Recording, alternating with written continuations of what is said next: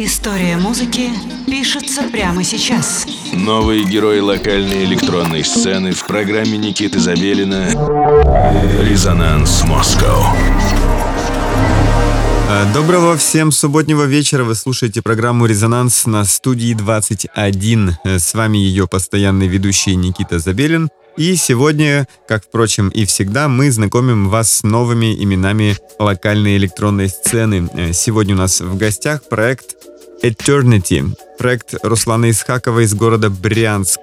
Также Руслан является участником арт-коллектива NLCC, они же No Limits. С 2017 года Руслан занимается атмосферным фонком и Мемфис хаусом. Я думаю, постоянные э, слушатели студии 21 э, по достоинству оценят сегодняшний выпуск э, «Резонанса». Что удивительно, Руслан вдохновлялся такими ребятами, как Армен Ван Бюрен и Продиджи. Ну, не то чтобы вдохновлялся, но, так скажем, они стоят в списке людей, повлиявших на него. Ну и, в общем, каким-то невероятным образом Руслан пришел от транса к фонку. Нужно сделать такие, мне кажется, даже э, футболки. В миксе э, для программы «Резонанс» сегодня Руслан собрал работы за последние три года, которые он сделал, а также хайлайты с последнего релиза Shades of Beauty 3, ну то есть номер 3, в корне отличающегося от предыдущих его альбомов. Э, в общем, я заинтригован максимально. Сегодня для вас Eternity и студия Никит Забелин и программа «Резонанс Москва».